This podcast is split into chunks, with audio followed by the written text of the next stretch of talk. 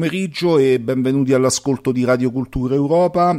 Oggi sabato 18 giugno 2022 eh, dedichiamo con eh, vero piacere questo nostro spazio radio- radiofonico al eh, blocco studentesco. Infatti abbiamo Abbiamo eh, con noi Sergio Filacchioni, responsabile nazionale del blocco studentesco, e Riccardo Cerato, coordinatore del Veneto del blocco studentesco. Che saluto entrambi. Ciao Sergio, ci sei, ci senti? Sì. Sì, sì, buonasera a tutti, grazie per l'invito. E Riccardo Cerato, ci sei? Ci ascolti? Buon Sì. pom- sì, sì, buon pomeriggio a tutti. Perfetto, allora tutto funziona bene. Eh, così abbiamo deciso di, di dedicare un po' questo, come ho detto, questo nostro spazio radiofonico per cercare di, eh, di fare un, eh, magari anche un sunto no, di quella che è un po' eh, l'attività politica pratica del blocco studentesco, ehm, ma mh, per avere anche un po' l'occasione per parlare eh, della scuola, di tutto il sistema scolastico in generale e non solo. Quindi, ehm, dopo avervi presentato, io mh, avrei moltissime cose da chiedervi e certamente questa trasmissione non vuole esaurire eh, tutte le domande che, che nascono ehm, rispetto a queste tematiche.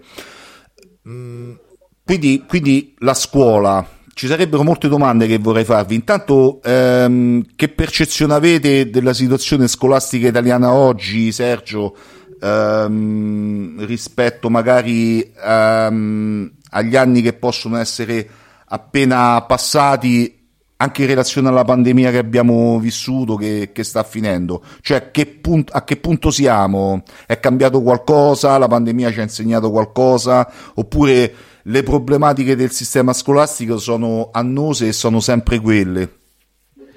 Beh, eh, hai detto bene tu, ovviamente il, eh, il problema della pandemia ha portato, ha portato, il livello della scuola no, a un punto più basso, però eh, sarebbe ipocrita pensare che la pandemia, la pandemia scusate, sia, l'unico, sia l'unico problema del, eh, del, sistema scolastico italiano. Ovviamente negli ultimi due anni abbiamo visto una, mh, un peggioramento ovviamente del sistema scolastico perché siamo andati incontro a misure restrittive, repressive, di distanziamento e anche di didattica a distanza che quindi ovviamente uccidono il concetto stesso di, di scuola come noi la intendiamo. Però effettivamente il uh, percorso che è stato accelerato dalla pandemia era già stato eh, imboccato e intrapreso anni or sono, quindi ovviamente non è colpa della pandemia se ci sono stati tagli alla scuola, ma già dal, eh, già dal 2008, ai tempi del, del ministro dell'istruzione Gelmini, non è colpa della pandemia se c'è stata la buona scuola di Renzi, non è colpa della pandemia se c'è stata la legge Aprea e eh, l'inizio di quel processo che noi spesso chiamiamo aziendalizzazione delle scuole che porta eh, gli istituti, i plessi scolastici a confrontarsi con gli studenti come un'azienda piuttosto che come un, che come un ente pubblico. Quindi eh, il problema è grande, il problema è grosso perché oggi ovviamente grazie alla pandemia, grazie alle politiche di restrizione abbiamo un, un plus verso il, verso l'atomismo, verso l'individualismo, verso il distanziamento di individuo verso altro individuo. Quindi gli ultimi due anni hanno peggiorato, se vogliamo, uno stato della scuola che era già, eh, che era già ampiamente a livello terminale. Eh, negli ultimi anni abbiamo visto anche una, un disimpegno un disimpegno da parte di tutte le forze, di, tutte le forze politiche di maggioranza e di minoranza eh, verso la scuola. Quindi, stranamente, quando si tratta di, eh, di, tagliare i fondi alla scuola, poi sono tutti d'accordo, no? destra, sinistra, centro, eh, diventano tutti stranamente agnellini quando la scuola deve essere colpita. E poi, soprattutto, andiamo verso eh, una nuova era, anche un'era digitale, anche un'era di disimpegno non solo scolastico, ma eh, se vogliamo anche cittadino, se vogliamo anche politico, no? l'abbiamo visto con l'ultimo referendum, eh, il disimpegno del, della cittadinanza rispetto al voto è, è, è abissale, no? perché possiamo incolpare quanto vogliamo i media del, del disinteresse creato intorno, alla, intorno al referendum, ma poi se andiamo a vedere i numeri, la gente che va a votare è veramente poca e non è così oggi, è così da anni. Quindi se vogliamo la scuola sta seguendo eh, la tendenza dello Stato italiano, sta seguendo la tendenza della nazione italiana da quando è stata affidata man mano a governi tecnici, prima Monti, poi Letta, poi Renzi, poi Gentiloni, poi Mon- ehm, Draghi no? come, ultimo, come, ultimo, araldo diciamo, di, questo, di questa tendenza, che semplicemente vogliono tagliare, vogliono razionare, vogliono decretare quella che è la fine di un comparto pubblico, quindi non solo della scuola, ma anche dell'industria, anche nel lavoro, anche nel, nel settore privato. No? Quindi eh, quello, che si, quello che si sta cercando di fare è semplicemente di distruggere tutto quel sistema pubblico costruito in eh, malgrado, malgrado, i problemi in 70 anni di Repubblica Italiana, che oggi comunque garantiscono al popolo italiano un certo, tipo di, un certo tenore di vita rispetto ai paesi del terzo mondo. Quindi un termine che noi usiamo spesso è terzo mondizzazione dell'Italia. No? Questo governo, come i precedenti, sta seguendo la linea della terzo mondizzazione, quindi noi dobbiamo essere a livello del terzo mondo e piano piano ci stiamo arrivando, come con la distruzione del lavoro, la distruzione dell'economia e soprattutto con la distruzione della scuola, con la distruzione della scuola. Quindi mh, se dovessimo elencare i problemi della scuola italiana potremmo partire dal, dal 1943, però negli ultimi decenni si è accentuata una tendenza che mh, non, non, penso nemmeno che voglia sostituire la scuola, ma che la voglia semplicemente annullare, la voglia semplicemente far estinguere e la voglia semplicemente paragonare o annegare nei diversi, nei diversi ambiti in cui oggi eh, la società viene annegata, quindi delega delle responsabilità, delega della produzione, delega del, eh, del voto, delega di qualsiasi cosa, la scuola è disimpegno e andando verso il disimpegno cala anche ovviamente l'impegno che qual- qualsiasi studente mette sia nel, eh, nello studio quanto nel, nell'impegno nella cittadinanza, quindi l'impegno politico. È una tendenza, eh, come tendenza ovviamente non definisco un, un, unico colpevole burattinaio che sta lì, eh, Draghi in cima alla piramide che comanda tutto, sono delle, dei percorsi che negli ultimi anni ci hanno portato a questo punto. Riccardo, eh, volevo chiederti, tu che sei nel Veneto, no? eh, percepisci eh, lo stesso tipo di problematiche eh, del resto d'Italia oppure eh, magari la situazione da un punto di vista geografico è differente perché magari eh, vivi in una zona diciamo a più alta industrializzazione, diciamo così, no? dove c'è una, una situazione un po' più, possiamo dire, organizzata. Com'è la situazione lì in Veneto? Ma allora, in realtà, eh, secondo me, mh, seguendo appunto la situazione italiana, il fatto di trovarsi in una zona che magari più di altre è messa eh, meglio a livello appunto industriale anche per questa scuola che sembra regalare solamente no, lo studente lavoratore, poi no, eh, anzi fa sì che lo studente si adagi ancora più su, sugli allori e anzi prenda ancora meno in considerazione magari di città come Roma eh, la vita politica, no? la vita politica all'interno della scuola che è sicuramente più sentita a Verona, eh, nella mia città, lo studente, ma questo da sempre comunque, è molto lontano dalle dinamiche politiche studentesche. Non c'è una vera storia di un collegamento tra i giovani e che sia appunto per il discorso della regione in cui ci si trova, perché è una città comunque che eh, a livello politico non ha mai trovato dei grossi diciamo, eh, problemi, fa, è ancora più controproducente di altre zone in quanto appunto c'è un allontanamento più importante appunto dalla eh, visione politica studentesca. Io solo per mh, collegarmi brevemente a quello che ha detto Sergio, oltre a condividere tutto ovviamente, quello che noi eh, abbiamo visto in questi due anni appunto di, potremmo dire, scuola, scuola Covid, no? E in generale de, di quello che ha subito la nostra nazione in questi due anni, eh, è proprio il aver dovuto affrontare la vita dello studente al fianco dello studente, perché noi siamo stati sempre in prima linea con, con, con, con il giovane per cercare il più possibile di dire eh, respirate, respira il nostro motto proprio del periodo, del, periodo, eh, proprio del Covid, e quest'anno infuriati, cioè dove, dove doveva essere la famosa ripresa, no? ripresa per lo studente, cosa che non è avvenuta, è stato il fatto di, di, mh, averci, di mh, esserci concentrati principalmente sul lato più personale dello studente. Perché? Perché durante la chiusura delle scuole, durante appunto anche la didattica a distanza, no? che non possiamo chiamare e nemmeno accettare come metodo di, di, di scuola di istruzione, noi abbiamo dovuto... Eh, a affiancare lo studente più sul lato proprio umano. No?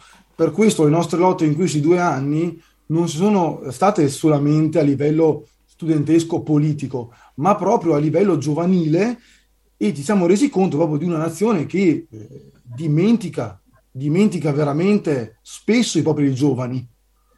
La possibilità del, diciamo, l'attività più importante che un giovane può avere è una, sono veramente situazioni come quando hanno ri, ri, riaperto no, le discoteche, sembra essere stata la più grossa libertà che si è dato allo studente, no? dimenticandosi in realtà che nel frattempo si continua a portare eh, spesso le mascherine, a, eh, a comunque dimenticare, anche se chiaramente la mascherina è solo un, una piccola parte di questo enorme problema, chiaramente.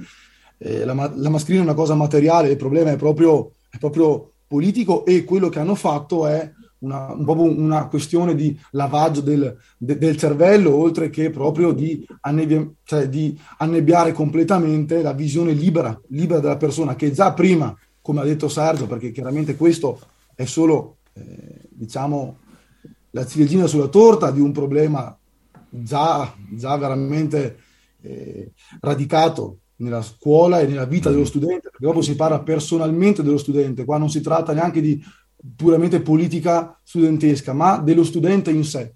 Quello che manca è la consapevolezza della, dell'essere libero, pensante e appunto di poter vivere eh, la, la, propria vita, la propria giovinezza, che è quella la cosa forse più importante, in maniera consapevole e appunto, ripeto, pensante.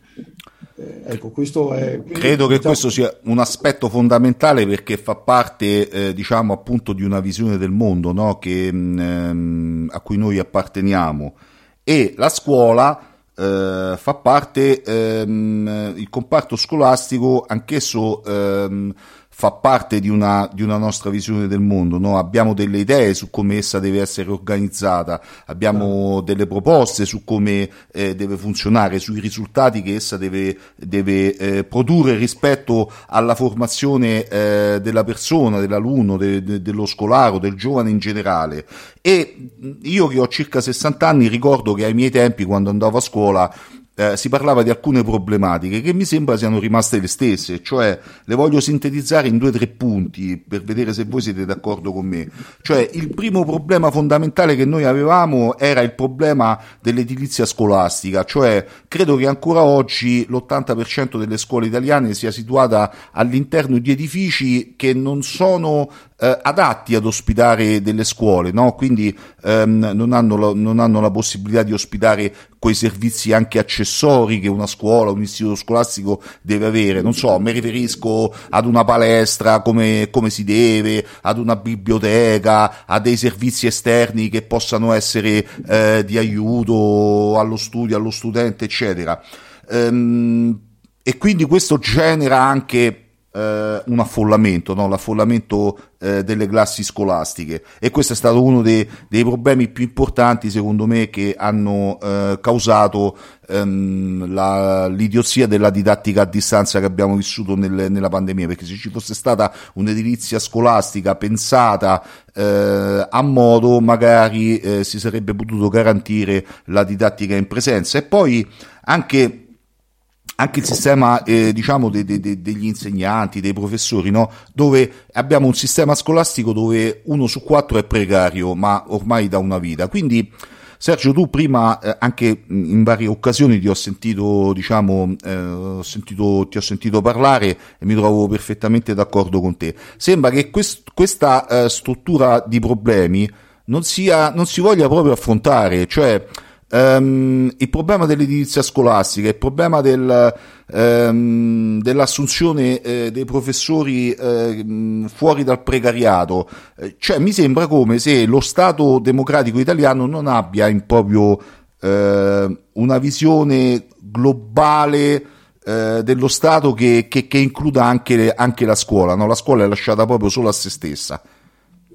Beh, il, mm, come dici tu, la Repubblica Italiana viene fondata in una sorta di negazione di quello che era stato costruito prima nella scuola, no? perché i primi provvedimenti della Repubblica Italiana del 1946 furono quelli di abolire eh, carta della scuola, carta del lavoro, no? quindi eh, legislazioni superiori rispetto a quelle che abbiamo oggi, rispetto a temi molto importanti come il lavoro e la scuola. Quindi è stato edificato un sistema sulla negazione di ciò che è stato prima però secondo me il problema più importante è che come dici te eh, non solo non si voglia affrontare eh, problemi legati alla scuola ma che addirittura eh, ci sia una tendenza che porta ad, ad escluderli dai bilanci. Quindi eh, Patrizio Bianchi quest'anno ha detto che eh, nel 2030 non ci sarà più problema del sovraffollamento perché fondamentalmente non ci saranno più gli studenti italiani per poter riempire le aule. Quindi c'è una, mm, una, come si dice,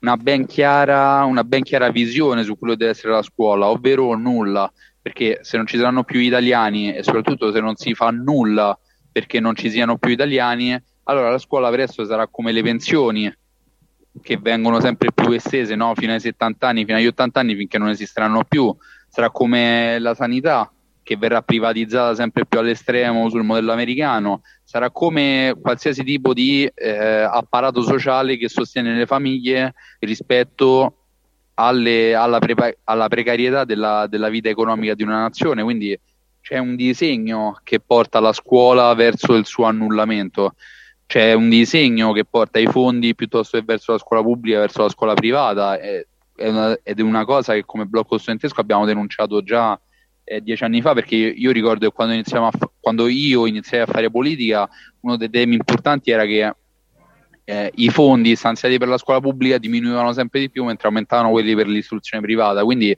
se vogliamo, ci, ne, ci ritroveremo nei prossimi anni con un sistema scolastico molto più classista, per usare un termine molto amato dai compagni, no? Sarà molto più classista perché eh, garantirà l'accesso solo ad un certo tipo di ceto e a un certo tipo di disponibilità economica rispetto che eh, ad uno studente, ad un figlio di un lavoratore che non potendosi permettere diciamo, di comprare 300 euro di libri ogni anno sarà costretto a rinunciare alla scuola. Quindi eh, se vogliamo è, un, um, è un'istigazione all'abbandono scolastico molto spesso oggi si parla di abbandono scolastico come se fosse una colpa degli studenti, ma in realtà è un'istigazione che viene fatta dallo Stato verso l'abbandono scolastico, è un'istigazione dello Stato verso l'abbandono delle università, perché eh, se guardiamo i dati nel 2022 il, um, il crollo delle immatricolazioni nelle università, nelle università italiane è apocalittico. E soprattutto c'è un'istigazione per quei pochi che ce la fanno eh, a laurearsi, a specializzarsi, c'è un'istigazione ad andarsene perché qui non vengono date le prospettive, le, le costruzioni, le, um, eh, le, fondamenta di un futuro possibile in Italia. Quindi lo Stato sta istigando i giovani a non andare a scuola, a non completare il ciclo di studi, alle famiglie di non sostenere il proprio figlio e soprattutto ai laureati A a non laurearsi e B se si laureano ad andarsene. Quindi c'è, una, c'è, un disegno molto ben preciso che porta, che porta poi la scuola a essere un nulla. Eh, tu hai detto il problema anche dei docenti, no? il problema dei docenti se vogliamo è duplice perché c'è sia un, uh, un problema di precarietà, come in tutti i lavori eh, ormai del 2022, ma c'è anche un problema eh, che non so come definire, forse culturale di sottofondo, che tutti i professori eh, in qualche modo lo fanno, fanno il loro mestiere solo per, eh, solo per portare a casa lo stipendio, no? E quindi da una parte è deleterio perché ovviamente la loro materia la insegnano come fosse, un, come fosse una, nazio- una, nozione, una nozione sterile e dall'altra eh, sono precari, quindi eh, la cattedra che occupano un mese potrebbe non essere la stessa che occuperanno il mese dopo, quindi c'è un duplice problema, la, la specializzazione Abbiamo perso Sergio. È caduto Sergio. Allora io vado da Riccardo. Sì, posso continuare? Eh, certo, certo, sì, sì, sì, vai. Che mi riallaccio alla parte più eh, si trova nel mondo del lavoro degli insegnanti. Ecco, allora aspetta, eh, Sergio, abbiamo perso per eh, una quindicina di secondi. Eh, scusate? Eccomi. Abbiamo perso il tuo audio per una quindicina di secondi, quindi... Ok, scusate, dove eravate rimasti? Um, stiamo um, sulla, sulla um, in definitiva stiamo parlando della qualità dell'apprendimento scolastico, il precariato, i professori che praticamente eh, l'anno dopo occupano un'altra cattedra. Beh, sì, ecco, quindi, appunto, quindi eh, per sintetizzare c'è questo duplice problema, insomma, del, eh, da una parte professori che hanno studiato solo per, non per spirito di, di curiosità o di voler eh, approfondire loro, la loro cultura, quindi eh, semplicemente dei robottini che ripetono eh, a memoria delle nozioni che loro st- a loro stessi sono stati impartiti e dall'altra c'è un problema di precariato che però investe non solo il problema dei professori ma in generale il mondo del lavoro, no? E quindi c'è, appunto, come dicevo prima, c'è tutto, un, c'è tutto un meccanismo che poi porta la scuola ad essere oggi un luogo, eh, un luogo destinato a scomparire, per, così come lo conosciamo eh, la scuola diciamo come punto di apprendimento, come punto di formazione, come punto di educazione è destinata a scomparire per eh, fondamentalmente una, eh, un'istituzione che impartisce ordine ordini, ordine ordini e, e accetta solamente insomma, il, il, lavoro, il profitto e l'inserimento nel mondo professionale come unico scopo. Una sorta di, una sorta di agenzia interinale, no? la scuola diventerà un'agenzia interinale però molto più, molto più burocratica, molto più elefantica, molto più, se vogliamo, anche più lenta, più, eh, più meccanica, vera- veramente diventerà un mostro burocratico senza precedenti. Ecco, spesso eh, ci sono dei luoghi comuni, no? Eh, su cui eh, ci si deve confrontare. Uno di questi luoghi comuni è che eh, le nuove generazioni non hanno interesse per nulla, eh, se non che eh, per magari per, um, per ciò che sono le mode. Mh, mm, eh, eccetera. Ma ehm, ai miei tempi si, si, parlava del riflusso, no? cioè dopo, dopo, la grande fase dell'interessamento politico ci fu in Italia una fase che fu definita riflusso, quindi ehm, entrarono in Italia eh, in maniera massiccia ehm, eh, una cultura pseudoamericana, la disco music, quindi uscirono le discoteche eh, e tutto quello che ne consegue. Secondo te oggi ehm, è, è, vera questa cosa, cioè la scuola è anche ehm, figlia della decadenza del, dell'oggi oppure in realtà è, è, proprio la mancanza di progettualità che paga la scuola e quindi in definitiva anche lo studente il giovane, cioè tu hai toccato un punto secondo me fondamentale, cioè il, il, um, i professori non insegnano più Uh, per, um, per um, come posso dire per trasmettere un comune sentire no? Uh, ma um, proprio perché per un lavoro perché tanto poi comunque uh, sono precario sto al nord vado al sud poi magari mi sistemo eccetera quindi c'è il desiderio di, di, portare a casa lo stipendio e basta non c'è più questo l'insegnamento come missione quindi questo crea eh, che cosa? Un peggioramento della qualità dell'apprendimento. E se noi andiamo in Italia a leggere eh, delle piccole semplici statistiche, così per non intasare i nostri ascoltatori di, di, di, eh, numeri, ehm, per quanto riguarda il 25% degli studenti eh, intorno ai 15 anni eh, non raggiunge le competenze minime in matematica. Il 25% degli studenti, il 26% degli studenti non raggiunge le competenze minime in scienze, addirittura il 24% le competenze minime in lettura, cioè praticamente certo, il 23% delle persone eh, non sanno nemmeno praticamente diciamola alla romana, quasi non sanno più nemmeno leggere e scrivere. Allora si dice, si dà la colpa a questi giovani, no? In realtà c'è, mh, c'è, la mancanza di una visione più ampia che il sistema scolastico, eh, del ruolo che il sistema scolastico deve avere eh, in, una, in, una, società, no? E, e perché la scuola teoricamente deve formare la persona, l'individuo, ehm, la generazione a poi ehm, occupare quelli che sono i cosiddetti posti di rilievo, i posti di comando eh, per specialità, per specializzazioni, per capacità, eccetera. Invece che cosa accade? Che poi chi ce la fa, insomma, una sorta di lotteria no? anche economica, chi ce la fa poi emigra e va, va all'estero a trovare lavoro. E, poi sono, c'era anche un'altra critica ai miei tempi che credo sia rimasta una problematica che sia rimasta lo, la stessa, cioè si dà colpa alla scuola, al sistema scolastico di non fare quasi nulla per inserire un giovane che compie un, un certo un certo programma di studi a entrare nel mondo del lavoro o peggio anche ad aiutarlo nella scelta della facoltà universitaria che più magari potrebbe essere giusta per lui, no? per, un, per un suo profilo. E queste sono problematiche che sono ancora oggi sul tavolo e secondo te quali sono? Cosa si può fare? Come ha inciso l'attività politica del blocco studentesco su tutte queste problematiche no, di cui noi stiamo affrontando oggi?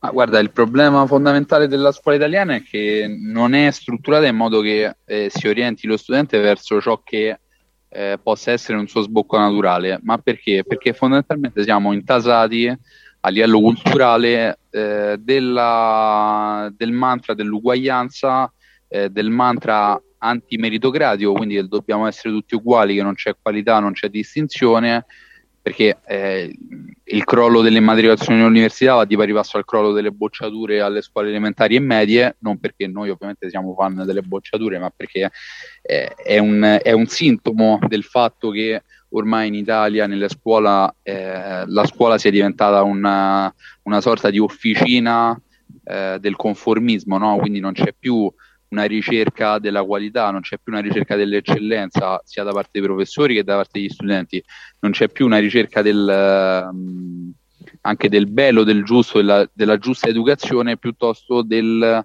adattare tutte quante elementi al, ad un pensiero, al fatto che siamo tutti uguali, dobbiamo tutti eh, trovare lavoro ne, nella propria vita, dobbiamo tutti arrivare alla pensione e dobbiamo tutti quanti morire, no? eh, è una sorta di, l'abbiamo detto più volte col blocco, una sorta di rotte, lotteria a ribasso, no? non c'è più un'esaltazione dell'individuo, ma c'è una lotteria a ribasso, quindi tutti gli elementi vengono appiattite su delle nozioni, vengono appiattite su dei dogmi, perché poi eh, la scuola è imbottita di dogmi sul, eh, sul progressismo, su, sulla democrazia, su, sulla finta libertà, no? quindi eh, in realtà siamo imbottiti poi di quella che è una propaganda politica ben definita. E questo ovviamente uccide il merito, uccide la meritocrazia, uccide eh, qualsiasi slancio che possa portare il, lo studente a fare di meglio, no? perché tutti quanti, mh, anche io che ci sono passato da studente, l'unico interesse era quello di portare a casa il risultato, no?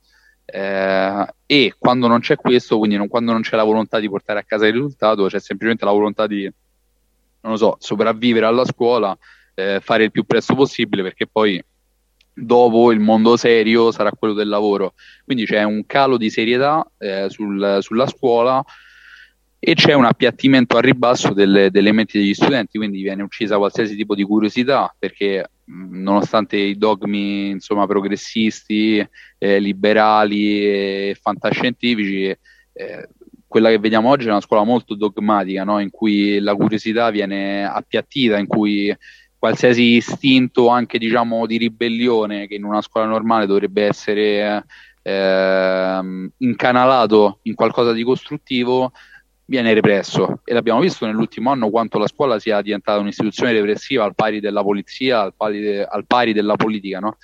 eh, perché se agli studenti, come per esempio a Milano, no? ne abbiamo discusso in una di, delle puntate con sì, Cultura Europa, sì. Nella, nell'occasione della, della, conferenza su Mazzini, no?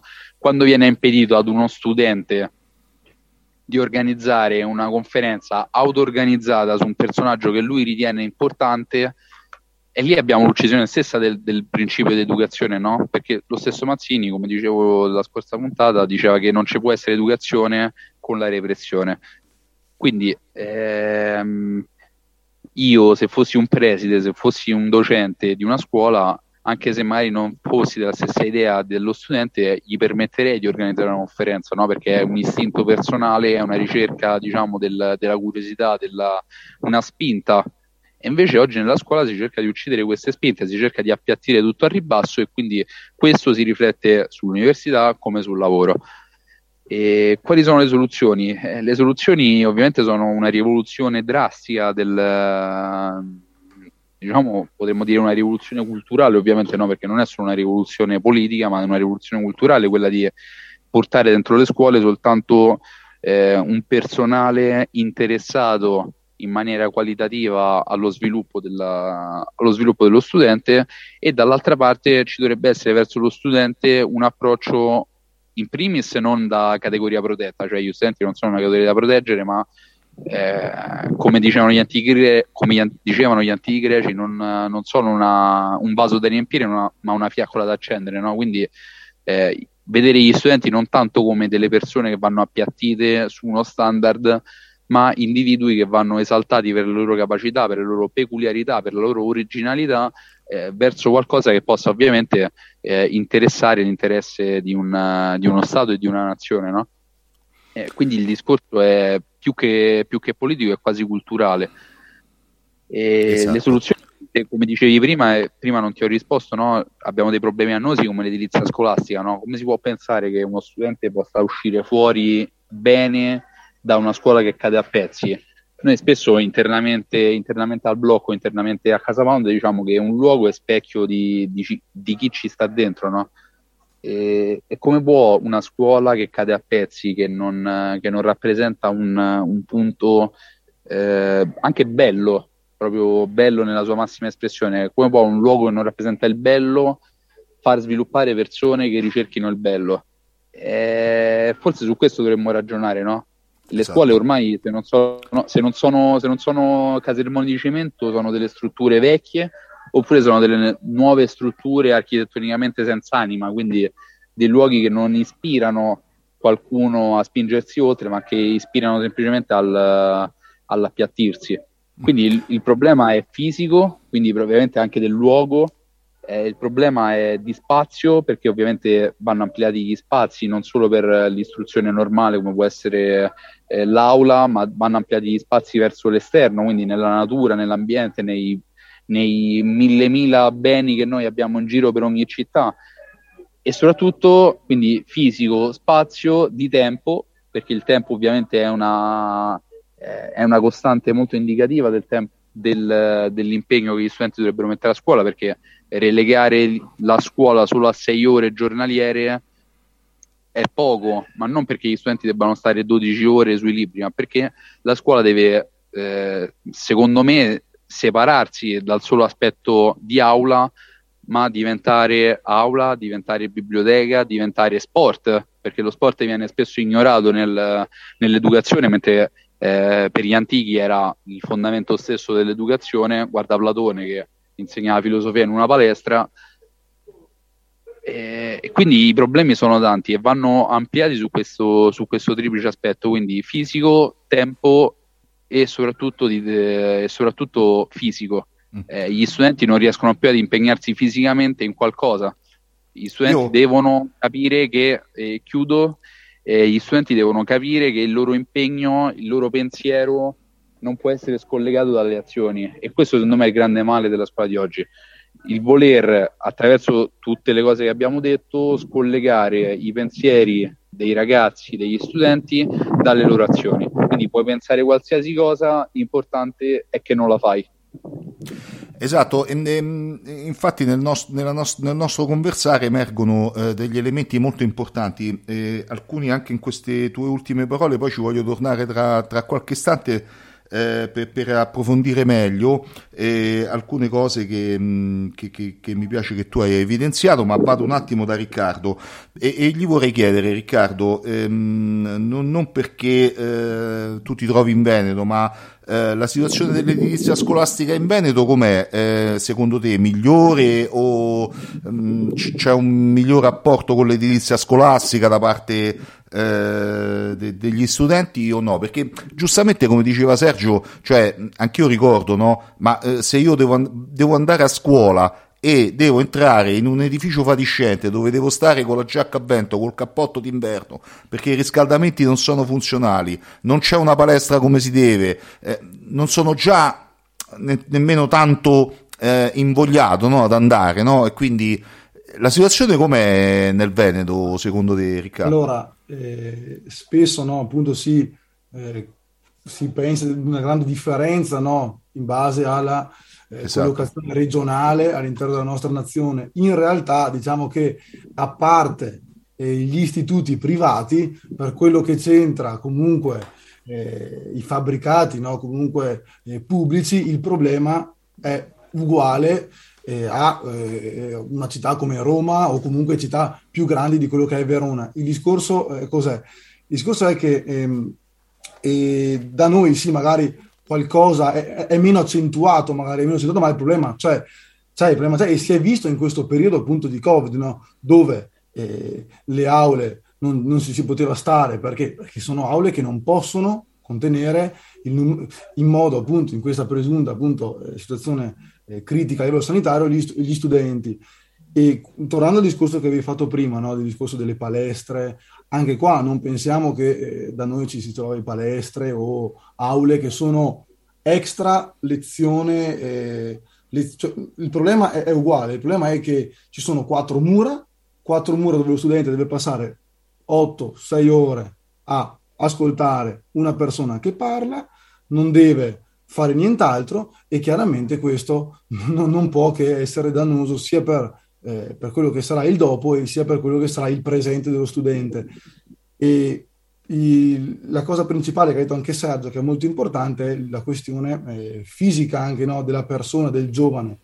E ci sono istituti dove, ci, dove la, eh, l'attività eh, sportiva, che è un'attività, sappiamo bene, giocare o a palla prigioniera al massimo o a fare due calci col pallone è fatto nell'atrio della scuola, dove magari intanto stanno facendo ricreazione le altre classi e hai un quadratino per fare questa presunta attività e questa è per la scuola italiana no? la, la, la presunto insegnamento anche motorio, che è cosa importantissima, come si insegna anche nei tempi passati. Anche la semplice aula studio legata più a un discorso di libreria, biblioteca, questo è, è una cosa che non è, non è per niente presente all'interno, in modo almeno rilevante, delle nostre, delle nostre strutture.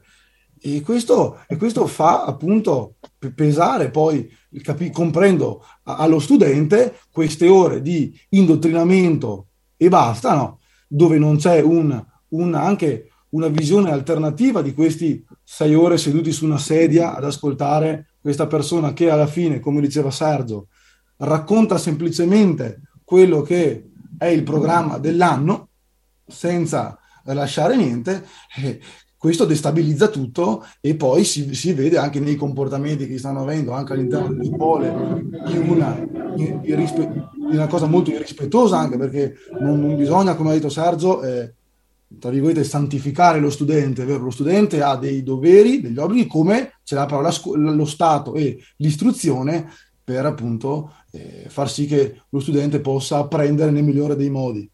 E, ehm, quindi ecco, tornando alla tua domanda, non c'è una grande differenza, magari ha un problema che sente un po' meno in certe zone, però alla fine eh, gli spazi sono quello che sono e le scuole, il modello sono sempre quello che sono, a parte i grandi istituti privati, però quello è un altro discorso. Eh, insomma, è, è, capibile il perché lì si trovino palestre moderne, spazi verdi, eh, a differenza delle quattro mura magari delle scuole mh, della città dove veramente entri, ti siedi, ascolti, esci.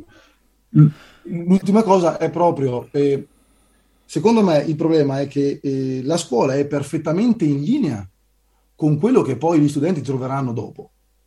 Cioè nel senso, il problema è, è solo iniziale della scuola, ma il fatto di entrare, ascoltare, uscire, rientrare, è, sempl- è semplicemente quello che poi troveranno nel, nel, nel mondo del lavoro che non è, non è, per far spiccare la persona, che è quello che si auspicherebbe ovviamente, ma è proprio un, è un produrre, consumare per poi, per poi crepare, no? Questo è, è, secondo me in linea, quindi la scuola non è nulla di, di assurdo per il sistema in cui si vive al giorno d'oggi, fondamentalmente che noi anche grazie a un manifesto che avevamo fatto dove sostenevamo che la scuola non si deve né modificare ma si deve rifondare. E in questo manifesto noi abbiamo segnato dei punti molto importanti che per noi, oltre che essere la soluzione, è un qualcosa di applicabile soprattutto, non solo quindi chiacchiere come spesso si sentono, ma qualcosa di applicabile nella, nella realtà di tutti i giorni.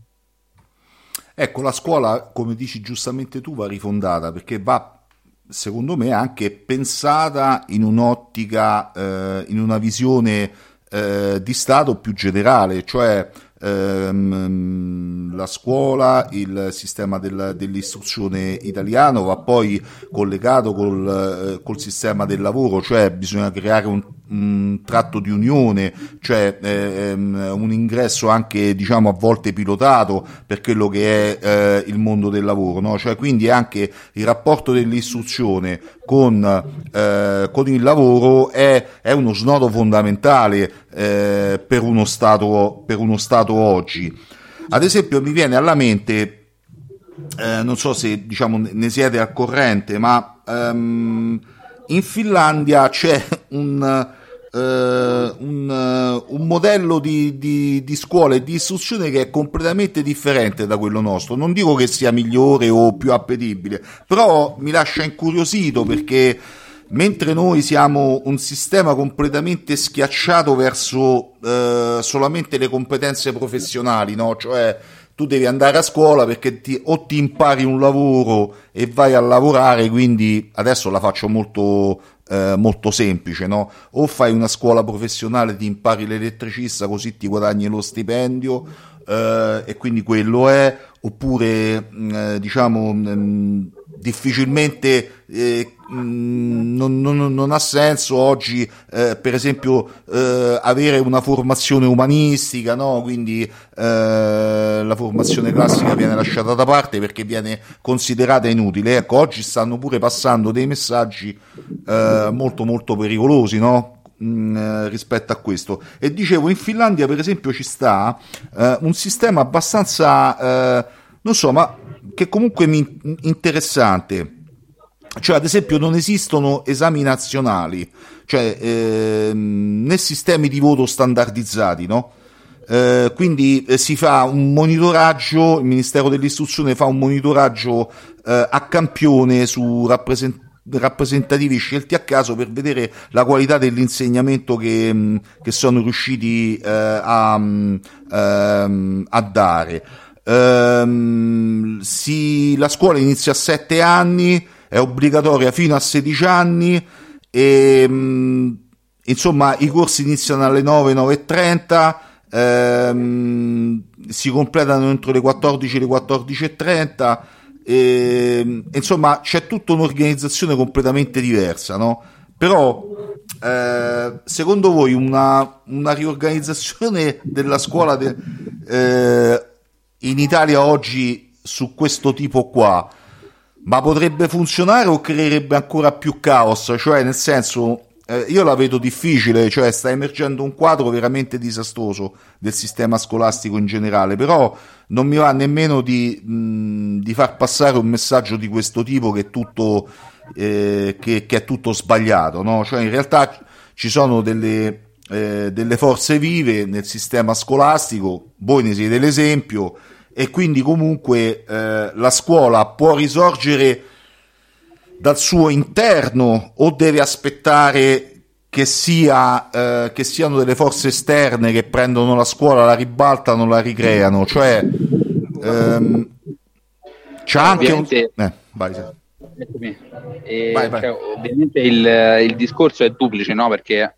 eh, sì, la scuola può essere riorganizzata da secondo me può essere riorganizzata da un sistema ovviamente centralizzato di uno Stato nostro che persegue insomma la nostra visione, però eh, non sarebbe ovvero non sarebbe veramente rivoluzionaria se non ci fosse anche una riorganizzazione da parte della, del comparto studenti. Mi spiego, no?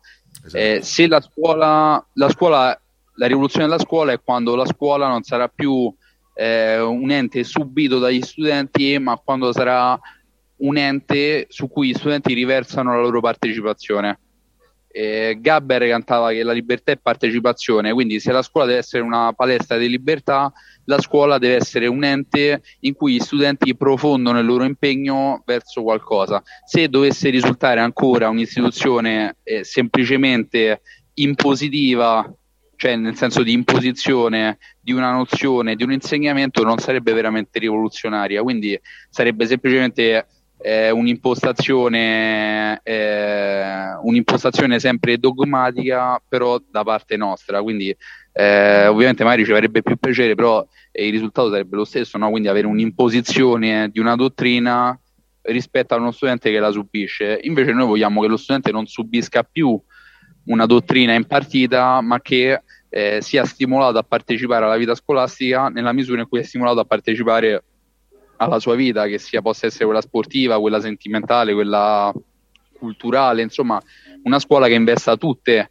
eh, le parti e le sfere della, della, vita di, della vita di un ragazzo. Quindi la riorganizzazione, come dici tu, deve essere duplice, cioè se una riorganizzazione formale, che è quella che ovviamente deve dare uno Stato ai, suoi, ai suoi comparti, che possono essere la scuola, come il lavoro, come l'industria, però deve esserci una parte rivoluzionaria che non può arrivare dallo Stato, non perché lo Stato non possa essere rivoluzionario, ma perché è necessità che provenga dagli studenti, quindi gli studenti devono essere per forza di cose un attore attivo del processo di riorganizzazione della scuola, altrimenti ci ritroveremo di nuovo con lo stesso sistema di prima, cioè ci sarebbe un cambio di potere ma non un cambio sostanziale di, eh, di realtà.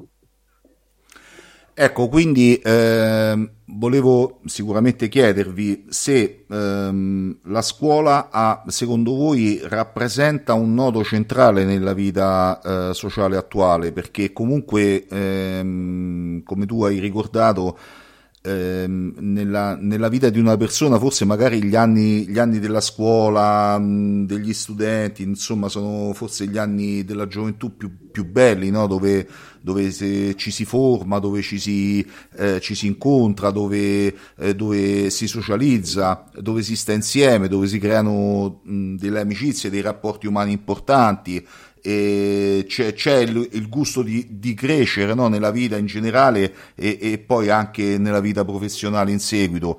Quindi eh, una scuola che eh, praticamente schiaccia tutto questo ehm, è, è, in contrasto con qualsiasi, secondo me, tipo di, di, di, di logica, no? Eh, perché ehm, una scuola che, che, schiaccia l'individuo e lo, e lo atomizza eh, non, ha, non, ha ne, non ha nessun senso di esistere, ma il problema fondamentale è che come tu hai già ricordato più volte, è quello della natalità, cioè perché mh, mm, vi do solamente eh, un paio de, eh, di dati, cioè l'Italia è il paese europeo con il più drammatico calo della fascia di età fra i 3 e i 18 anni in Europa.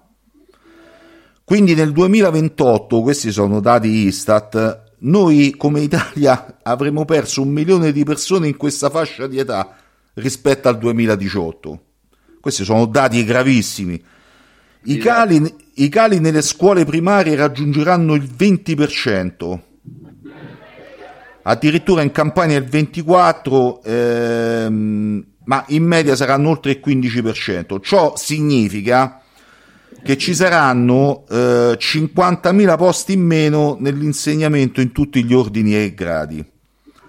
Quindi sarà anche il corpo docente che ne risentirà, perché insomma qui, qui è il momento che, che, uno Stato serio, se ci fosse, dovrebbe programmare, no? perché chiaramente nessuno ha la bacchetta magica e queste sono, eh, sono situazioni che vanno eh, previste eh, e programmate. Quindi come possiamo, diciamo, ehm, l'attività politica del blocco studentesco in questo ultimo anno, no?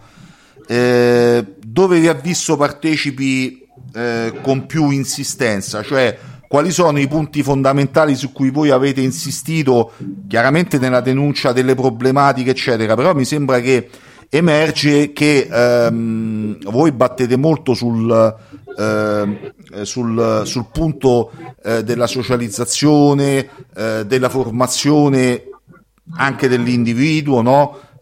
E quindi, e quindi fare politica per voi del blocco studentesco all'interno della scuola è anche, possiamo dire, eh, una sorta di essere esempio.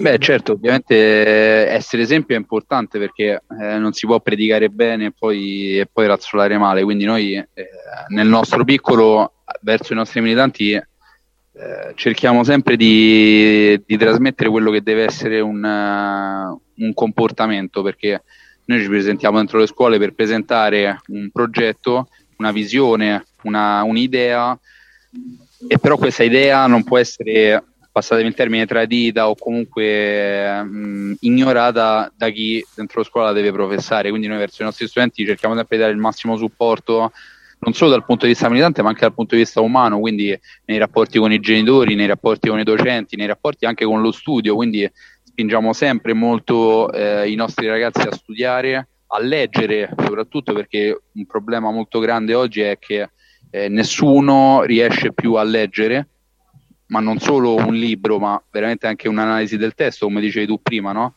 Quindi ritornare a leggere, ritornare ad approcciarsi al mondo in una maniera non solo consumista, ma anche eh, creatrice è importante.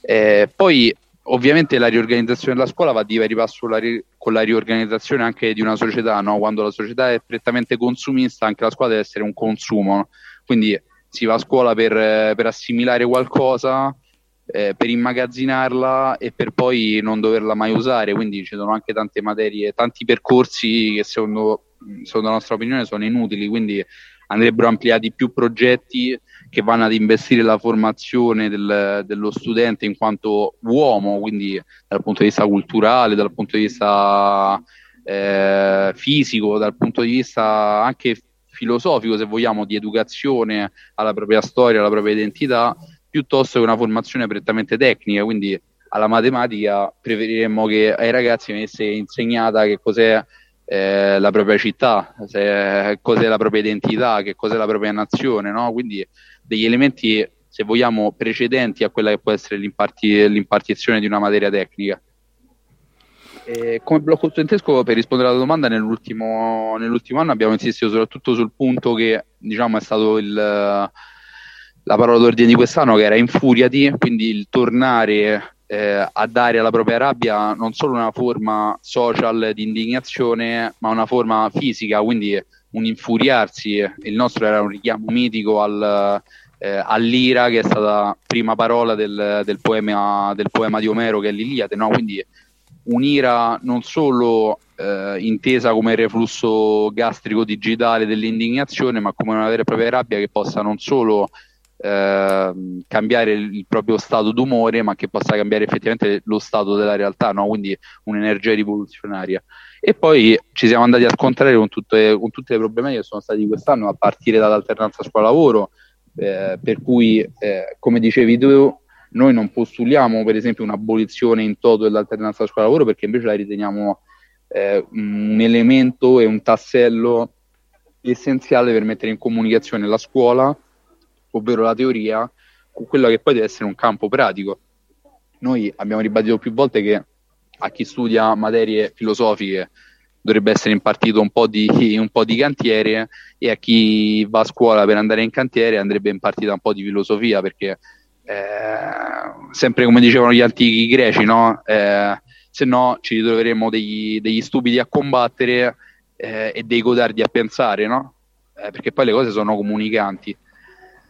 E, e, quindi sull'alternanza scuola-lavoro, ovviamente eh, spinti dal, dai casi montanti delle morti di purtroppo degli studenti sul, eh, sul, posto di lavoro di stage, abbiamo portato avanti una battaglia sull'alternanza scuola-lavoro, abbiamo portato una, una, battaglia sui tagli che sono stati fatti dal governo Draghi alla scuola, perché poi in realtà è tutto collegato, perché se di pari passo eh, alla, all'alternanza scuola-lavoro che aumenta sempre di più, va di pari passo un taglio alla scuola pubblica, è chiaro che l'obiettivo è quello di formare tanti piccoli operai che vadano a lavorare in maniera semi gratuita per un'azienda, per un cantiere, per una grande multinazionale, piuttosto che formare eh, ragazzi e studenti consapevoli, formati in grado di formarsi e poi andare a conquistare il mondo del lavoro, che è un approccio diverso, no? piuttosto che subire il mondo del lavoro. E invece noi oggi l'Italia forma semplicemente gente che subisce il mondo del lavoro, subisce le decisioni che vengono prese da un governo perché non hanno poi quel carattere necessario a, ad affrontare quello che gli viene posto contro. Uh-huh. Eh, quindi come blocco abbiamo insistito molto su questi punti, infuriati, alternanza scuola-lavoro, tagli, perché su questi punti si, andranno, si andranno a giocare eh, i prossimi anni perché i prossimi anni vedranno un acutizzarsi della desocializzazione della scuola, quindi un aumento del distanziamento, un aumento della diffidenza tra studente e studente, un aumento del, eh, del clima di repressione dentro le scuole, andrà ad aumentare, eh, andranno ad aumentare i tagli che, ven- che, verranno fatti alla scuola, quindi strutture sempre più fatiscenti, una didattica sempre meno all'avanguardia, e però nello stesso, nello stesso diciamo, teatro andranno ad aumentare gli impegni degli studenti eh, fuori dalle scuole, quindi alternanza scuola-lavoro non retribuita, alternanza scuola-lavoro eh, non, eh, non, in grado di formare realmente qualcuno al lavoro e che si prospetta semplicemente come schiavismo gratuito che, come diceva prima Riccardo, va semplicemente ad anticipare quello che si troverà dopo quando si uscirà da scuola. Quindi questi sono punti essenziali su cui poi si andrà a giocare il prossimo futuro eh, della scuola italiana ed è importante veramente che vengano, eh, che vengano compresi da tutti. Riccardo, a nord eh, com'è la situazione alternanza scuola-lavoro? Cioè mh, ci sono, eh, tra virgolette, più possibilità, c'è più industrializzazione, c'è più, c'è più facoltà o, invece la situazione, come dicevi tu, è, è comunque poi alla fine uguale? No, allora, eh, su questo lato magari c'è una, un, magari una piccola differenza, sì, si può notare da altre zone d'Italia, però alla fine, eh, come, come ho detto prima, il fine è, è, sempre lo stesso, cioè seppur magari lo studente no, trova più possibilità anche in un progetto di scuola-lavoro, comunque il tutto avviene in un ambiente eh, malsano, in una modalità sbagliata. Quindi il problema non è il trovare o meno, è, è, è come poi magari trovi la possibilità di lavorare, perché comunque poi vieni inserito in dei sistemi che a, a livello strutturale sono sbagliati. E ehm, mh, anche noi abbiamo, ovviamente, come tutte le altre città, abbiamo eh, parlato molto anche alle scuole dei, dei problemi di questa eh, alternanza scuola-lavoro, dei, dei, dei, pochi, pochi, tra virgolette, diritti e, e, che ha lo studente, il giovane che si applica in queste situazioni.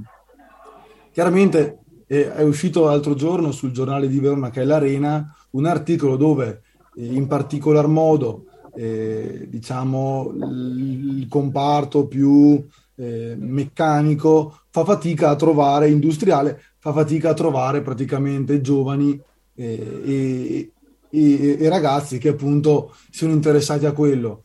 Qua bisogna incominciare a ragionare perché eh no, si parla spesso, i giovani non hanno voglia di fare niente, gli studenti però, però c'è anche da ragionare su come poi appunto il giovane, il ragazzo viene inserito nel mondo del lavoro, perché spesso si viene inseriti con, eh, in situazioni di due o tre anni in, in puro regime di sottopagati, sottopagati, obbligati ad accettare con pochissimi diritti di sicurezza, poi di essere tra l'altro eh, magari inseriti regolarmente, nel senso a tempo indeterminato o simili all'interno del, del mondo del lavoro. Quindi uno studente che continua a sentirsi dire non hai voglia di fare niente così, però bisogna anche capire a cosa viene, a, a, come viene inserito e cosa si trova davanti nel suo futuro lavorativo, oltre che scolastico, questo, questo ragazzo, questo giovane che si trova subito con, eh, lasciando stare settori come possono essere quelli de, de, de, del turismo che sono sempre della ristorazione, che sono comunque anche quelli in alternanza scuola-lavoro con scuole magari professionali, sono ancora più complicate, ma anche a livello proprio eh, industriale, meccanico, eh, qua a Verona sono importanti scuole eh, professionali di meccanica e simili, eh, lo studente viene inserito dove non ha nei primi periodi, proprio quando è collegato alla scuola, una sicurezza di retribuzione e quindi è praticamente uno sfruttamento e un lavoro che è gratuito. E quindi è, anche demoralizzante e, e chiaramente il giovane, insomma, a nessuno farebbe piacere, penso, essere, lavorare gratuitamente senza, senza poi, ripeto, una, perché se ci fosse poi almeno la sicurezza o comunque un qualcosa di dire eh, lavori, ma poi hai una sicurezza all'interno di un'azienda dove puoi anche aspirare a un qualcosa di più. Invece qua c'è un proprio, un, come nella scuola, un partecipare, restare sempre a un livello che, che sarà da, dall'inizio alla fine eh, quello del, del lavoratore, eh, delle, delle, delle proprie otto ore, senza una partecipazione attiva come nella scuola, nel mondo del lavoro. Questo lo trovo veramente demoralizzante per la persona e crea veramente dei malumori che poi si ripercuotono appunto nel, nel lavoro in sé, anche nella struttura proprio del lavoro, oltre che poi nella vita, perché comunque è tutto una, una conseguenza. Per tornare un attimo a quello che mi dicevi, dicevi tu prima, no? il compito della scuola, anche degli studenti, il problema è proprio che la scuola è vista semplicemente ormai come un'imposizione, come 8-9 anni che tu devi fare, poi uscire e andare a lavorare. Non si calcola che la scuola sia la, il fondamento di quello che sarà poi. Quindi è proprio l'importanza minima che si dà alla scuola e al, proprio al corpo, che, alla struttura che ha la scuola, che è, che è quello che poi rovina e deteriora il mondo del lavoro e anche il contatto tra le persone. Quindi è proprio la poca importanza che si dà a questo ciclo, no? che alla fine è la formazione della persona su vari ambiti, non, non solamente, ovvio, sulle materie eh, insomma, di diritto, diciamo, quindi matematica, quello che è le materie classiche o scientifiche, proprio del comportamento della persona, che poi si troverà appunto quando dovrà entrare nel mondo del lavoro nello stesso progetto, nel suo ingranaggio che chiaramente ha molteplici, er, molteplici disfunzioni ed è eh, distruttivo per se stesso. Dopo brevemente termino, eh, hai chiesto prima anche a Sergio, no? in corso di quest'anno, quali sono state i nostri cavalli di battaglia, i nostri, tra virgolette, sì. motti. Io, mh, abbiamo fatto un'azione no, contro il governo Draghi in questo ultimo periodo di scuola, una mobilitazione nazionale dove abbiamo, secondo me, perfettamente riassunto il compito che lo studente deve avere all'interno della scuola da libero pensatore e i suoi, tra i suoi compagni, che sono tre punti, che è la sensibilizzazione, ovvero sensibilizzare gli studenti a quello che sta accadendo, a quello che dovrebbero essere, a creare una partecipazione, che è il secondo punto, cioè mh, una partecipazione critica al mondo sia della scuola che del lavoro, poi dove insieme si possano appunto creare una rete di pensieri liberi e formanti per la persona e per la struttura tutta, e poi terzo la manifestazione, ovvero dove gli studenti devono tornare a essere parte, parte inter, integrante con appunto della vita della scuola e per questo secondo me è dagli studenti che, pa- che potrà partire questa chiamiamolo rivoluzione o rifondazione della scuola, che devono tornare a essere parte integrante di questo tessuto per appunto dare vita, perché alla fine sono gli studenti e sono i giovani che possono dare vita a qualcosa che sta morendo. Quindi um, il ruolo che eh, adesso diciamo eh, stanno, mm, abbiamo tracciato un po' un quadro della situazione eh, scolastica eh, sicuramente italiana, sicuramente deficitario, no? Però eh, questo non ci deve, eh, non ci deve abbattere e eh, abbiamo toccato anche dei punti fondamentali, cioè eh, la scuola può rinascere eh, sicuramente se ottiene una spinta dall'interno, no? che sono appunto gli stessi eh, studenti che eh, dovrebbero, eh, tra virgolette, riprendere coscienza di se stessi, riprendere un po' in mano loro, eh, la voglia del, de, del, loro futuro prossimo e, e in questo ehm, il blocco studentesco ha una funzione ehm, politica, possiamo dire, a 360 gradi fondamentale. Eh, perché comunque da sempre no, i movimenti politici studenteschi ehm, eh, possono essere, sono stati ehm, anche negli anni passati la, mh, anche una sorta di miccia, no, di, di, di, innesco eh, per quello che poi ehm, po- potrebbe essere un cambiamento su più vasta scala. Ehm, il problema è il raccordo tra il movimento politico studentesco e tutte le, le, le, le, varie altre ramificazioni della società, cioè quindi il mondo del lavoro, eccetera. Quindi ci vuole un raccordo anche su base più ampia. No? Io ricordo che, per esempio, quando andavo a scuola c'erano i movimenti politici studenteschi che ehm, diciamo manifestavano a fianco eh, delle organizzazioni sindacali per le problematiche del lavoro in Italia e non solo.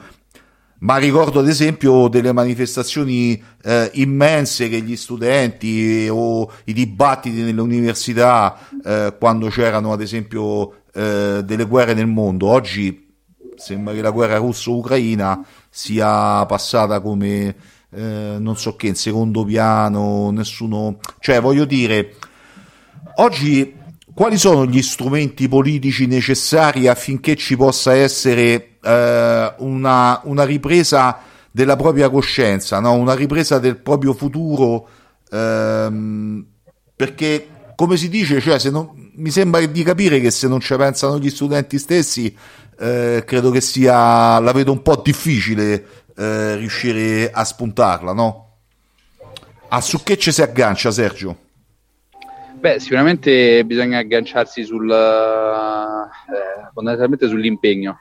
Eh, può sembrare una cosa scontata, ma in realtà il, l'impegno che va profuso verso la scuola deve essere molto, molto, molto maggiore rispetto a quello che viene profuso oggi, perché eh, oltre eh, ai nostri movimenti che insomma della politica studentesca hanno sempre fatto un cavallo di battaglia, in realtà la scuola è un, è un, campo, parecchio, è un campo parecchio abbandonato perché non si crede più nei giovani, non si crede più negli studenti, non si crede più eh, in, un, uh, in, quella che diciamo una ripresa di coscienza da parte degli studenti. E quindi se da una parte c'è un'istituzione che smette di credere in loro, dall'altra eh, c'è anche chi da, dall'opposizione, chi dal, da chi dovrebbe credere in loro una, sorta di, una sorta di pessimismo. No? Sentiamo spesso discorsi deleteri tipo i giovani d'oggi non possono, i giovani d'oggi non sono più quelli di una volta. I giovani... Cioè, secondo noi già che si parli di giovani è una sorta di sconfitta, no? perché in qualche modo si categorizza eh, una sorta di ente astratto per cui eh, o i giovani sono colpevoli o sono colpevoli vecchi, no? quindi una sorta di tipo da stadio, giovani contro vecchi, giovani contro boomer, giovani contro, eh, contro tutti.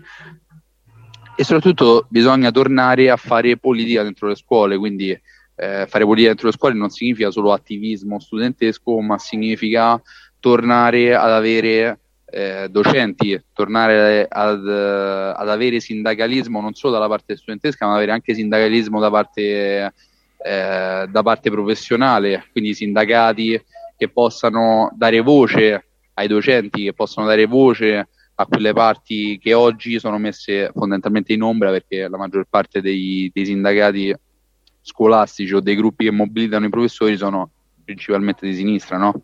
Esatto. Quindi eh, ci deve essere una maggiore presenza attivistica dentro la scuola da parte degli studenti, ma ci deve essere una maggiore presenza politica e con politica intendo veramente eh, quasi propagandistica, come fanno i nostri avversari dentro le scuole. E purtroppo questa è una cosa che noi non abbiamo, abbiamo solo e semplicemente l'attivismo studentesco che può portare a dei germi positivi perché ovviamente cambia le coscienze degli studenti, cambia il modo di sentire la vita da parte degli studenti, però poi formalmente e sostanzialmente all'interno della struttura burocratica, professionale e lavorativa della scuola purtroppo cambia poco o nulla.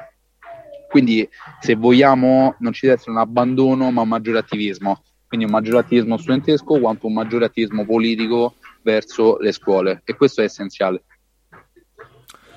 E Riccardo, come, No, se, se volevo solo Vai. dire che mh, hai fatto un bel esempio all'inizio, no? Quando gli studenti, oltre che a ehm, scendere in piazza, al di là di, quali fossero le loro eh, idee, accanto ai, agli operai, ai lavoratori, erano una presenza anche no, per i problemi del mondo fondamentalmente. No? Quindi scoppiava la guerra eh, del Vietnam, chiaramente gli studenti scendevano in piazza, c'erano altri conflitti, altre pensiamo alla situazione in Palestina, no? scendevano in piazza come, diciamo, eh, proprio, eh, come... Fac- facevano sentire la loro voce. Questo è un grosso problema perché lì la scuola era un'entità comunque viva, seppur in anni esatto. dove c'era una situazione, soprattutto per noi, per quello che erano chi ci ha preceduto particolare, era una situazione viva e esistevano al di là dei movimenti queste sigle studentesche che per qualsiasi eh, cosa accadesse nel mondo, diciamo, al di là, ripeto, della propria idea, dicevano un qualcosa, partecipavano, cioè c'era una struttura studentesca, un filo conduttore che collegava a quello che avveniva nel resto del mondo. Questo manca completamente, però qua adesso non possiamo, secondo me, neanche parlare che, di, di, formare re, queste reti ora ora siamo proprio, ne, proprio ne, ne, nella base, cioè adesso bisogna proprio tornare intanto a pensare, nel senso, questo è secondo me il grosso, siamo molto sì. molto prima. Stiamo, diciamo che adesso stiamo toccando un po', un po' quello che è il fondo proprio più, più duro, no? Quindi fondo, bisogna... Fondo, o, o, forse il futuro che certi libri ci prospettavano, perché esatto. in fondo, ma forse vedendo, è un fondo però, è un fondo però fantascientifico, cioè è un fondo moderno, non è un fondo dove nel senso manca, manca quello che puoi fare, manca quello che puoi toccare, esatto, no? Esatto. Manca quello che, quello in cui, che puoi pensare, manca quello sì, ed, ed è ancora peggio, no? La grande alienazione avviene perché tu puoi toccare il telefonino, puoi puoi toccare, puoi mangiare tranquillamente la tua pizza la sera, no? Quello che manca è il pensare, che forse è la cosa più grave, ecco. E questo quindi il messaggio fondamentale che deve passare anche da queste nostre conversazioni, no? Perché chiaramente i problemi eh, della scuola, dell'istruzione, della società sono sotto gli occhi di tutti e sono facilmente individuabili Ehm, le soluzioni sono di vasta portata, cioè eh, ci sono molte componenti che devono interagire tra di loro eh, per, avere, ehm, per riuscire a rimettere in sesto eh, determinate strutture e apparati dello Stato, ma, ma, questo fa parte anche di una visione diversa del mondo, perché eh, come sembra a me di capire, e come giusto mi trovo da, veramente d'accordo con Sergio, eh, c'è veramente un vero e proprio disegno per affossare proprio eh, tutte le parti più, eh, più vive di, che, che, che, di quella che è la società oggi attuale, cioè proprio più in generale tutto ciò che è comunità, no? eh, che può generare spirito di comunità, viene costantemente atomizzato ed affossato attraverso anche e soprattutto la non scelta, cioè eh, la, la, non volontà né di legiferare né di passare all'atto pratico eh, progetti che all'apparenza possono essere anche molto semplici come quello di eh, fare magari un, delle gare di appalto per costruire delle scuole nuove eh, pensate eh, per per l'età moderna, no? dove magari ci possono essere delle palestre, delle biblioteche, dove, dove, lo studente può vivere il complesso scolastico magari non solo per quelle ore eh, che lo vedono ehm, obbligatoriamente sui banchi di scuola, ma anche, eh, non so, passare delle ore insieme agli altri studenti, a confrontarsi, a ragionare su tematiche, a fare sport, a prendere iniziative. Ecco, la scuola oggi non è vista così, ma è vista semplicemente come un'area di parcheggio. Il lavoro che c'è da fare secondo me è molto, molto importante e secondo me se ne vedranno i risultati eh, nei prossimi anni. Probabilmente questa è una critica che io faccio anche a me stesso e a quelli della mia età, probabilmente è, mancata, è mancato un tratto di, di unione no? fra eh, le generazioni passate e quelle attuali, cioè forse non siamo stati in grado politicamente, magari anche umanamente, eh, di riuscire a mantenere in vita ehm, eh, determinate boe di salvataggio, possiamo dire così. Però è anche vero che alcune generazioni che hanno vissuto gli anni di piombo eh, sono state eh, politicamente spazzate via e quindi mh, c'è stato proprio un vuoto no, generazionale da un punto di vista politico e anche umano di, eh, di trasmissione del testimone. Quindi sicuramente quali sono per il prossimo anno, Sergio e Riccardo, eh, gli obiettivi, le ambizioni, eh, un po' così anche in generale del blocco studentesco? Magari ogni anno è caratterizzato, no, credo, da, da, da una sigla, da, da, uno striscione, infuriati. Per il prossimo anno che cosa ci possiamo aspettare? Che cosa, ehm, eh, quali sono magari le, le, le, le iniziative che possono essere messe in campo? Eh, allora, principalmente, il, ehm, ovviamente, e sembra scontato dirlo, ovviamente non, non si mollerà sui, sui, temi che sono stati esposti quest'anno perché noi spesso diciamo che eh, non è mai un, un punto d'inizio quanto, cioè non è mai un punto d'arrivo quanto un punto d'inizio. E soprattutto quest'anno, ovvero verso settembre, quando riapriranno le scuole, andiamo incontro a dei problemi che, per esempio, quest'anno eh, si sono sentiti soltanto in maniera eh, come posso dire, eh, iniziale, no? Perché mm. se vogliamo la guerra in Ucraina è iniziata a febbraio, quindi già diciamo a metà dell'anno scolastico, forse già dall'anno prossimo, verso settembre, inizieremo ad andare incontro ai veri problemi che sono stati provocati dalla guerra in Ucraina, quindi mh, soprattutto la crisi economica, eh, perché spesso non ne parla nessuno, ma andiamo incontro a molte crisi che stanno convergendo, che stanno convergendo verso settembre, quindi una crisi energetica, una crisi alimentare, una crisi dei prezzi, una crisi del lavoro che ovviamente, eh, come, come, la storia ci insegna, si andranno a ripercuotere sulla scuola, quindi se vogliamo anche più fermento all'interno delle scuole. Noi l'abbiamo già annunciato eh, facendo quelle azioni che ricordava Riccardo a, a fine anno scolastico contro Draghi, quindi sicuramente eh, il tema principale sarà quello eh, di andare contro questo sistema eh, fortemente, fortemente capitalista, fortemente liberale, fortemente repressivo, che si sta accentuando in forma di eh, democrazia autoritaria, democrazia super, eh, super illiberale. No? Quindi eh, se ci sarà da parte nostra un impegno sarà quello di spingere contro questo sistema che fondamentalmente eh, mentre porta l'Italia in crisi è lo stesso che porta le sue strutture a collassare su se stesse, quindi scuola, lavoro, stato sociale, economia, energia, no? quindi quello stesso stato senza visione è lo stesso che ti taglia i fondi e quindi sarà giusto continuare ad infuriarsi.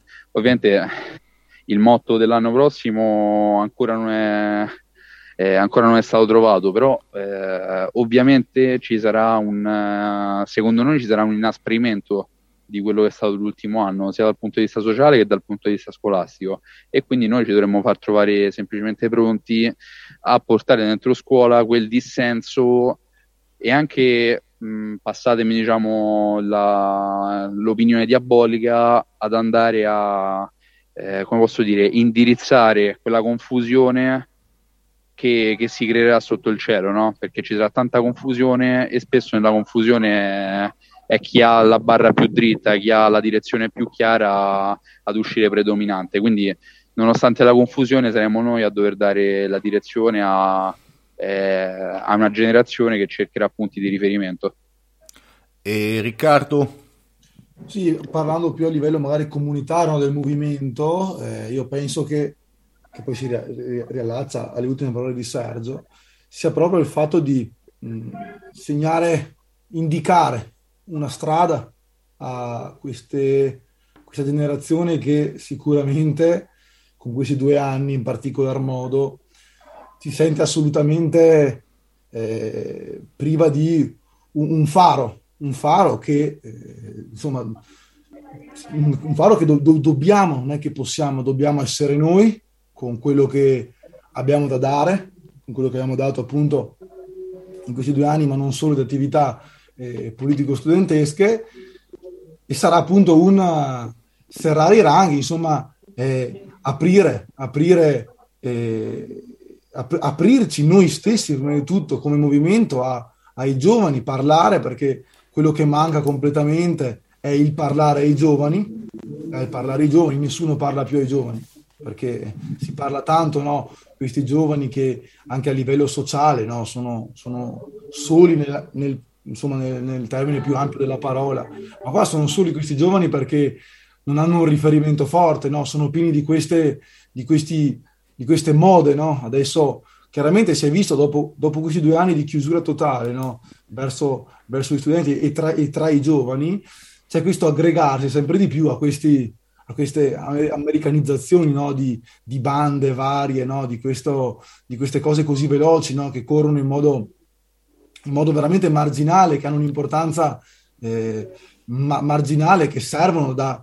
a questo sistema per varie, per varie cose, proprio perché manca invece un appoggio concreto di una realtà che veramente crei una, una, una rete tra, tra, i giovani, tra, tra la gente, no? che possa veramente far sentire parte di qualcosa di vivo che non è solamente fine a se stesso in questi anni, in questi anni della gioventù, della giovinezza, ma proprio che crei un qualcosa poi per il futuro, no? Ed è grazie alla collaborazione, a, a, questo insieme che deve crearsi tra i giovani di questa nazione, che allo, allo, alla fine ci unisce, ci dovrebbe unire lo stesso spirito che sia dalla, dalla Sicilia per passare dalla, dalla Sardegna a, al Trentino, Alto Adige, al Veneto, un'unione di forze, di idea, di pensieri liberi, ecco, che appunto riconquistino nella strada e non solo quello che appartiene ai giovani e che è sempre appartenuto ai giovani di questa nazione, che secondo me prima di tutto proprio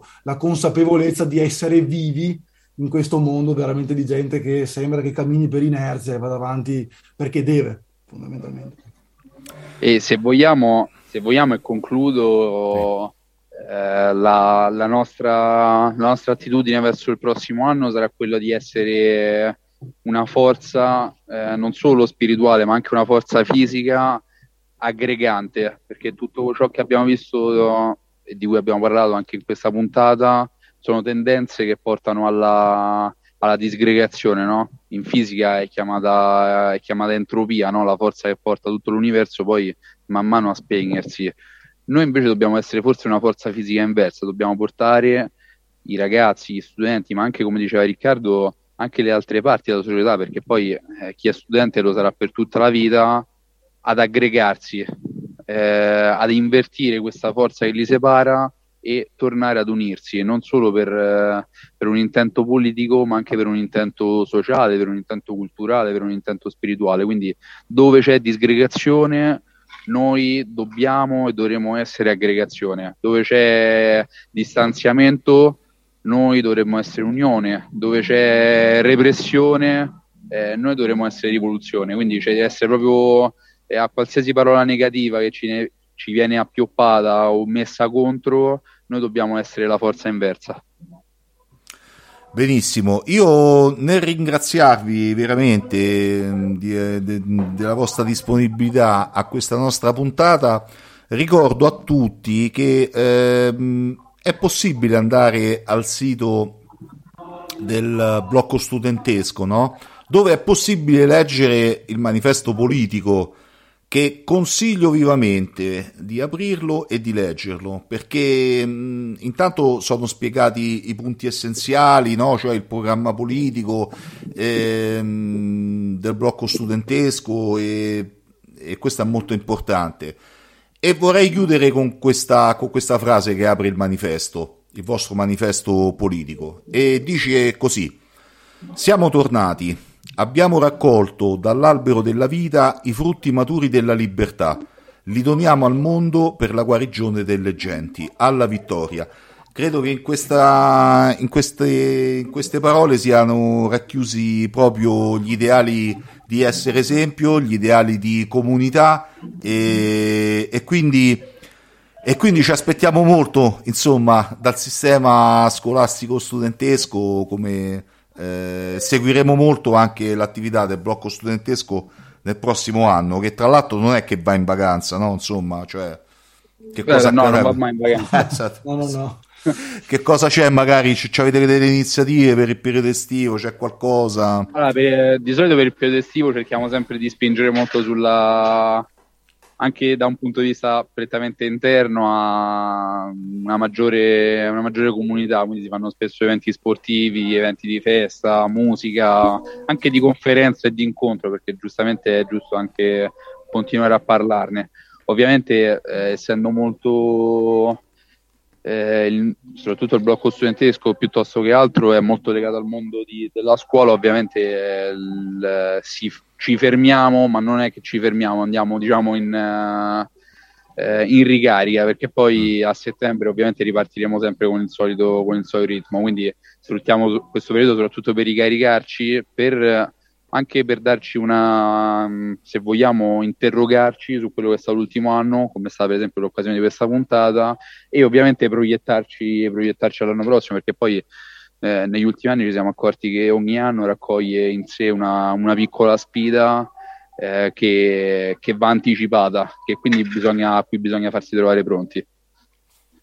Bene, allora io Ringrazio veramente Riccardo Cerato, coordinatore del blocco studentesco nel Veneto, e Sergio, Fila- e Sergio, Filacchioni, responsabile nazionale del blocco studentesco. Grazie di aver partecipato a questa, a questa puntata di Radio Cultura Europa, ci ha fatto veramente molto piacere ascoltarvi e, e vi seguiremo se, se vi farà piacere. I nostri microfoni sono aperti a magari alla, ai prossimi mesi, quando ricomincia la scuola, vediamo un po' di riaffrontare, tenere viva eh, l'attenzione su, su, queste tematiche.